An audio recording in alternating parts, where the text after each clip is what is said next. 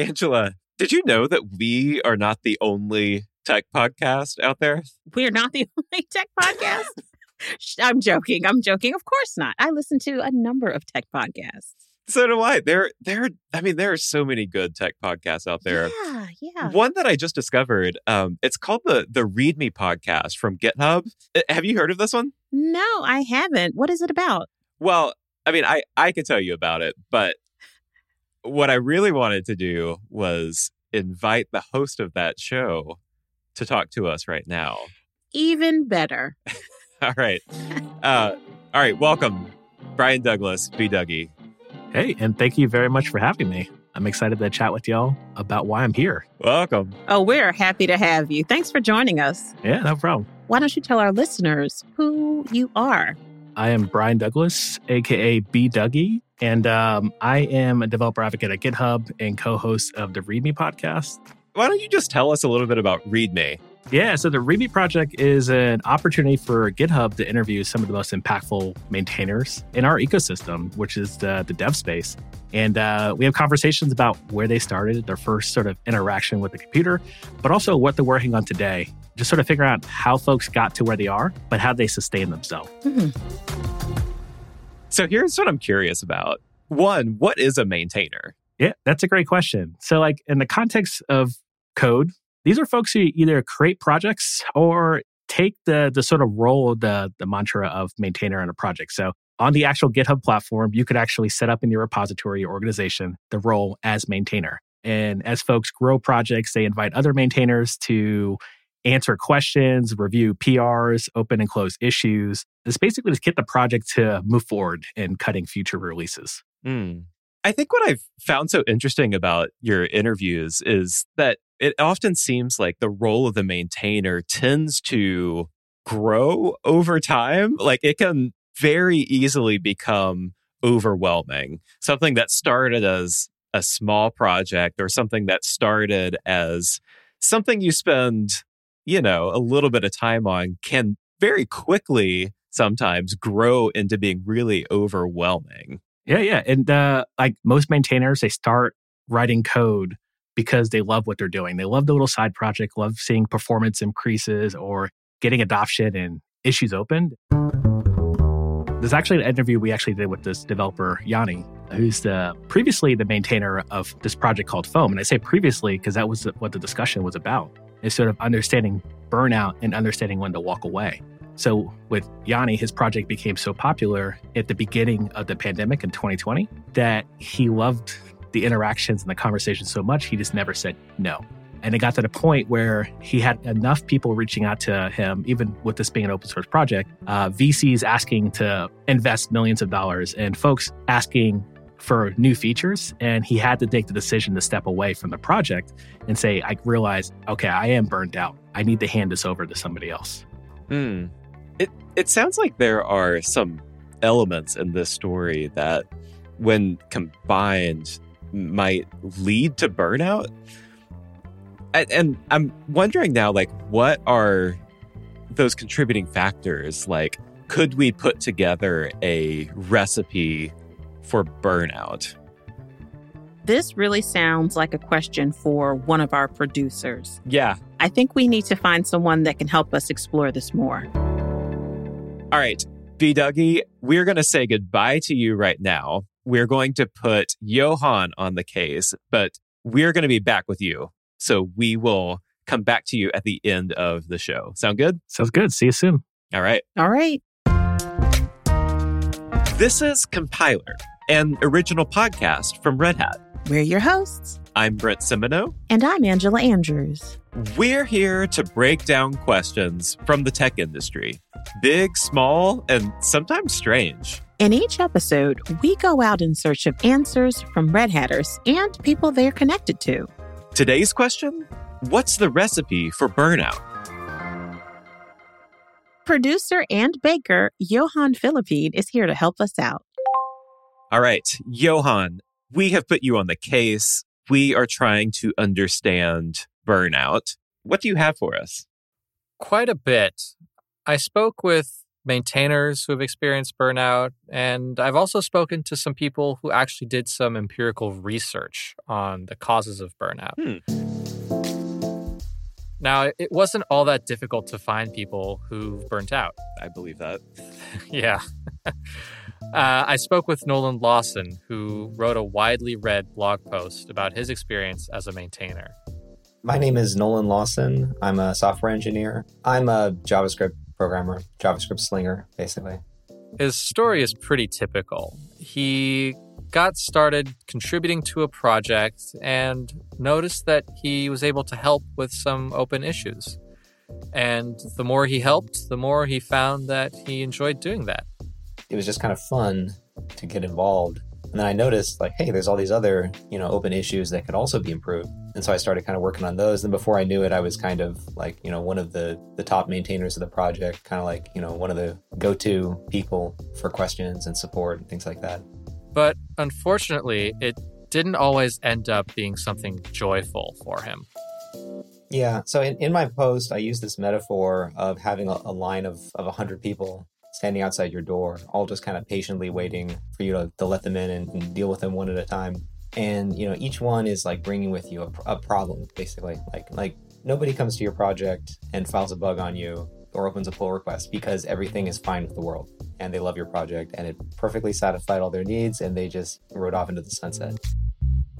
Oh gosh, that hit me to my core. I remember when I used to be on the help desk and when your phone rang, you were filled with dread because you knew someone was calling to complain about something. And I'm likening that to being a maintainer. When he was like, you open your door and there's a hundred people standing in the line, you know, I'm looking at my phone and every light is lit. It's like, oh my gosh, how overwhelming is that? And that's the first ingredient in our recipe an overwhelming or seemingly unending amount of work. That would be draining enough if it was your day job, which, to be clear, for many people, it is their day job to be a maintainer. But for a lot of them, and in Nolan's case, this role is something they do in their spare time. Yeah, this was something that I was doing on uh, on nights and weekends, and and it got to the point in 2016 where it was basically my only hobby, and I was doing it like every night, every weekend. That sounds like a lot of non-work work. It does, yeah. And and that's ingredient number 2. Not having healthy limits or boundaries on your work. Hmm. Why would he put himself through that? Like the guilt was a huge part of it, right? Because I constantly had people telling me like, "Hey, like this bug, like I lost data because of this bug permanently," or like, you know, my app that I built, like I'm struggling to make it work. One example that uh, was both encouraging and discouraging was uh, I remember during the Ebola outbreak in 2015, there was a team that had used our project, that had used PouchDB to build an app, and they were actually using it to do like contact tracing out in Africa somewhere. And it, it worked, um, but they ran into problems. And when they described the problems to me, like the developers told me about the problems, I thought to myself, like, I remember that bug. Yeah, you know, I knew about that bug, but I, I didn't really, I didn't address that bug because I addressed other bugs instead. And so I actually had to think to myself, like, did this, like, I don't know, did this impede their efforts? Like, or should I, should I just be happy that they used it in the first place? That is heavy. Gosh. Yeah, that is that is a lot of pressure to put on yourself, right? I mean, is he saying that in the back of his head, he's wondering, is this a matter of life and death? Mm-hmm. That's very heavy. And to carry that with you because he knew, he remembered. Like, oh, I remember that bug, but I didn't have time to get to it because there were other things that he had to address. So, wow. Yeah, guilt is a powerful motivator. And that's really the third ingredient uh, for our recipe for burnout. It's kind of the sense of obligation to do more, of, of never doing quite enough. We're going to get back to Nolan. There's a bit of a happy ending there, but Angela's worried. I know we, we started off pretty heavy with this episode, but it's going to get better, I promise. But before it gets better, it's also going to get a little bit worse. So buckle in, everyone. We're going to talk a little bit about some of the other pressures that maintainers can face. Because apparently, the stress of helping even well meaning people isn't enough to deal with. There was a recent study put out by a research group that looked at the incidence of toxicity in open source communities. And the reason that they started this study is because they noticed on blog posts and social medias and all over the internet that this is a conversation that was becoming more prominent in the past few years. And so they decided to say, hey, you know, we can see all of this anecdotal evidence that something is happening. Let's let's do an actual study to see what's going on. Oh, so a lot of people are talking about this, Mhm. but as researchers, they want to investigate. They want to put their methodologies behind this Right. to see what's really going on here, you know. Mm-hmm. Mm-hmm. What did they find out? Well, here's Dr. Vasilescu on the initial findings of their study.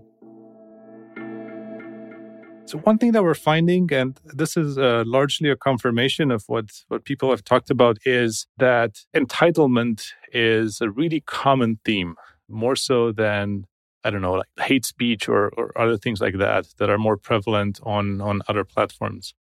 For those of you who somehow aren't familiar with comments on the internet, they can be pretty awful. You don't say. And that's really interesting. So, what we mean by entitlement is that often, I, I guess, people take each other for granted and, you know, make these demands or requests that can be perceived as, as entitled. Uh, for example, you know, I, I've opened an issue two hours ago and you still haven't fixed it. So that's a lot. And it's a perfect example for the fourth ingredient for burnout receiving criticism that makes all the other ingredients stand out more. It's like adding salt. Like Dr. Vasilescu mentioned, there's been a lot of talk from maintainers and contributors about the problem. But we spoke to Naveen Raman. He's one of the students who worked on the project, and he's about to bring out the receipts. So, what we did is we started with a list of toxic issues. And the way we found this was we went through GitHub recently, or a couple years ago, what they did was they closed certain conversations because they were too heated. And we looked at these conversations because we predicted or we thought that there would be a higher level of toxicity or toxic interactions in these conversations. So we looked through some of these conversations and we labeled each comment as either toxic or non-toxic. And so this served as kind of our training data set. And we use this to train an SVM or support vector machine based classifier to predict, given a comment in some GitHub conversation or GitHub issue, is it going to be toxic or not? And so what they did is they then took this classifier and they applied it to many, many more open issues over the course of years of a, an archive of these issues from 2012 to 2018 or 2019. And the results? It is rather rare, which is maybe maybe the good news of the story. So according to our estimates, it is less than 1% of conversations of issues contain instances of toxicity. It's closer to half of 1%, rather. So, you know, fairly low. it's interesting because there's like the numerical experience of that. That's like, Mhm. you know, half of a percent. And then there's the psychological experience of that or like the emotional experience of that, where Yeah. that, you know, that half of a percent can feel like Mm-hmm. a lot more than that. Right. Yeah. So even though it's a minority of interactions, it might still be the one thing that affects you for a day, a week, a month. Yeah. Now, there's more, but it's back to the good news. One interesting trend that we noticed was that the rate of toxicity on GitHub overall tends to decrease over time. We took it from, I think it was 2012 to 2018. And what we found was that there was a significant decrease in terms of like monthly and yearly rate of toxicity. And we think this is because toxicity has become a bigger issue. And so people have started to notice it and people have started to take probably some type of mitigation steps. To recap, maintainers have a tough, often unpaid job as it is. Let's not add to their stressors by being toxic on top of it all. We're going to get back to Nolan now and what he actually did to resolve his burnout. Shortly after I wrote that post, I basically stopped looking at any pull requests or issues for this particular project or its satellite projects. I, I took all the little plugins I had written that were important to the community and I passed over maintainership to other people. And I gave the keys to the GitHub repos and the NPM publish rights. I gave them to someone else and just kind of said here and just completely stopped looking at it entirely. I also went through a bunch of my other projects that were smaller projects, related or unrelated, and just kind of aggressively said, like, either this is something I actually care about and maybe I'll keep maintaining, or, you know, I don't care about this anymore. And I just put a big unmaintained in all caps on the project to, to indicate that I was I was not going to respond to any issues or anything anymore. That's pretty drastic action, right? I mean, he's completely cutting himself off from these projects that he was, you know, very invested in. But for Nolan, it, it's what he needed to do to recover. It's important for us to stop every now and then and really reassess all that we're doing. What do we really care about? What is really important to us? What do we value? And then it's hard. like it is really hard, especially when you really care about a lot of things. But sometimes we have to say no. You know, sometimes we have to sort of stop doing some of the things that we're doing. Stop doing. Yeah, it sounds so simple, doesn't it? It really does. Nolan told us a little bit about what he, as a maintainer, ended up having to do for those projects once he stopped maintaining them. You know, for projects that have actually like gotten some momentum in the community and maybe have an active group of people working on it, it can go on without you. And that was really kind of a beautiful thing for me as well to feel that people who had been in the community were kind of giving me license to, to leave. We're saying it's okay. It's okay to leave. It's okay to step back. And that made me feel a little less less guilty about it. For other ones where it was kind of a one man show, those projects essentially died in that moment. And I had to just kind of accept that. So, stepping back has different repercussions depending on the stage that your project is in. For big projects where you're more likely to have that line of 100 people out the door, you're also more likely to have other maintainers who can step in and really help out when you have to step back. For smaller projects, though, like Nolan just mentioned, when you're the only person maintaining it, that might be the end of the project. But it doesn't necessarily mean that no one else can use it. And there's always the option that for that project, someone else could fork it and kind of take over for you. When it comes to open source outside of my day job, though, I mostly focus on really small, well defined projects with a limited scope. That's kind of been my main strategy to avoid burning out again. Is, you know, I'll have very small projects. And one of the first things I'll do when I publish it is I will explain in the README what the project is not meant to do. I've also, I'm mostly not doing open source every single weekend, every single weeknight. You know, I'll take breaks of weeks or more. Like if someone opens an issue and they're having a problem, then I don't get to it until four weeks later. Like, so be it. I, I put this thing out there for free. If somebody wants to use it, that's great. If they're having problems, like it's it's not my responsibility. I don't consider it my responsibility anymore to to try to swoop in and be a superhero for every single person out there complaining about something I made. But in more recent developments, he's also noticed a, a special kind of pull request. Also, another thing I, have noticed, I, I, don't know if this just happened to me, but uh, since I wrote that post where I said, you know, nobody comes to your project and files an issue on you when they're completely satisfied, I've actually gotten a few people since then who have filed issues in my projects and said, you know, hey, I don't have a bug, I don't have a problem with your project. I just wanted to say it's really great and I, and I love it and I used it and was successful and I wanted to say thank you. And that kind of warmed my heart to see that. I've seen that a couple times. That's awesome. Yeah. Someone took his post to heart and appreciated the work that he did and told him so. And that doesn't happen enough.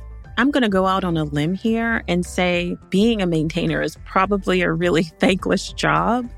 And to get a little thanks every now and again kind of puts a little bounce in your step. It kind of makes it all worth it, I guess. So I'm so glad to hear that. That made me smile it really made me smile too, you know, and got me thinking that if we could systematize something like this, get the positive reinforcement a little bit more regularly, it would really help maintainers feel like it's not so much of a thankless job.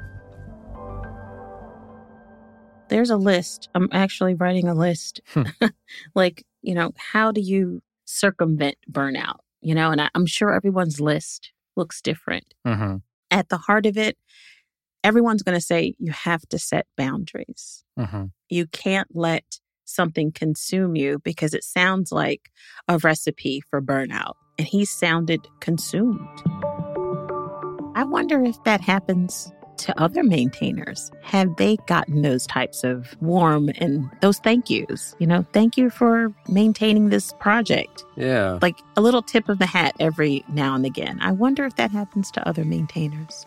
I really hope so. because it sounded like it was a big help for Nolan in, in his return to maintaining, right? Mm-hmm. It's a small thing. You know, it didn't cost anything except a little bit of time to open the issue and, and write the little note. But, you know, just like those negative messages can have an outsized impact, clearly these positive ones can counteract them at least a little bit. So I, I hope it's something that's becoming more widespread than just in Nolan's projects because maintainers do a lot of work and a lot of the times it's voluntary and in their free time and they deserve a little more recognition. So, B. Dougie, you just had to listen to our episode on burnout, and I'm wondering, how did it make you feel? Like, I'm sure you hear about it and you talk about it on your podcast, but give me some of your thoughts on this subject and how pervasive it is in the community right now.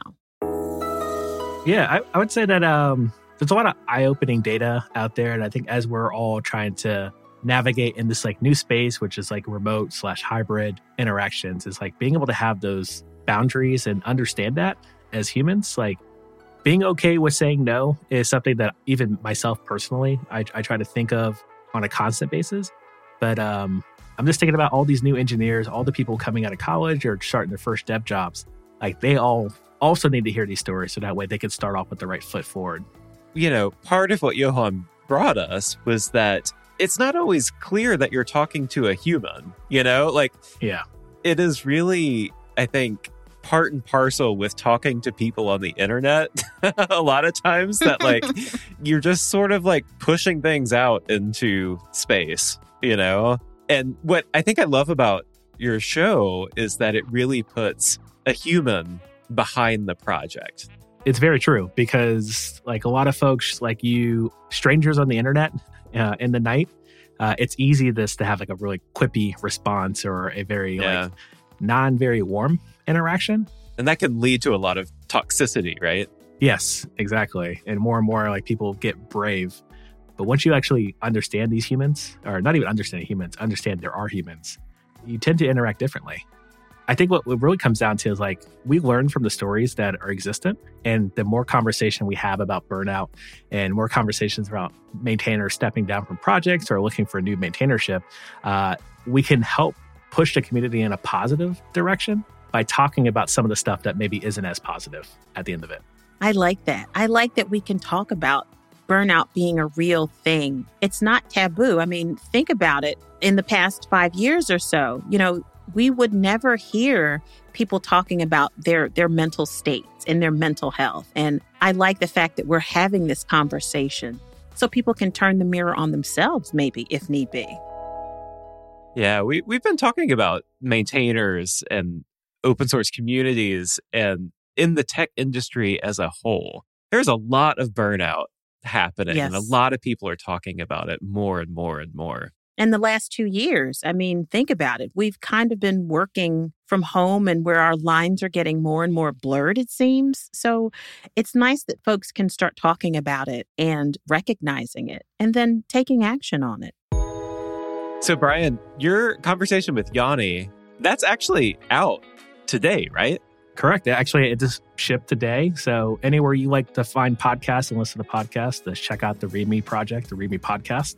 And uh, also go to github.com slash readme if you want to listen to it in the browser. And also shout out to the GitHub Twitter where we, we post all every time we publish a, a new episode and we do publish it from the Twitter account. That's awesome. So, listeners, we definitely want you to share your thoughts with us. Tweet us at Red Hat and make sure you use the hashtag compiler podcast. We want to hear your thoughts about burnout. Be honest. How are you dealing with things now? And if you've had burnout, how did you turn a corner? Definitely share your secrets. Our listeners would love to hear it. All right. Thanks, B, Dougie. We'll catch you next time. See you. Thanks for joining us. And that does it for this episode of Compiler. Today's episode was produced by Johan Philippine and Caroline Craighead.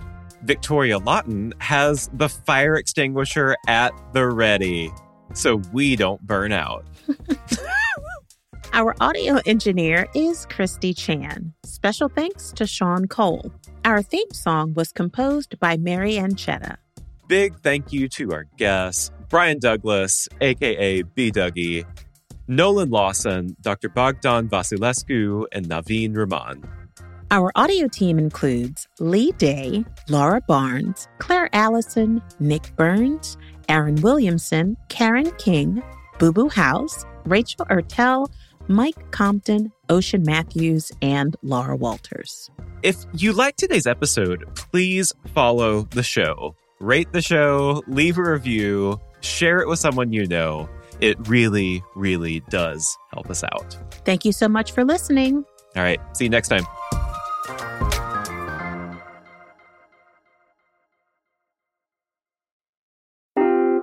Hi, I'm Mike Ferris, Chief Strategy Officer at Red Hat. And as you might expect in my role, I get a lot of questions about AI, particularly about foundation models. Now, don't get me wrong, those are important, but they're not the whole story. Whether you're using a commercial model or an open source one, you're going to need to fine tune or augment models with your data for your use case. And you need a common platform for that where data scientists, app developers, and ops teams can all collaborate, especially as you start to scale. And then this is iterative. It's rinse and repeat. So really, it's about making that fast path from idea to model to production and back again.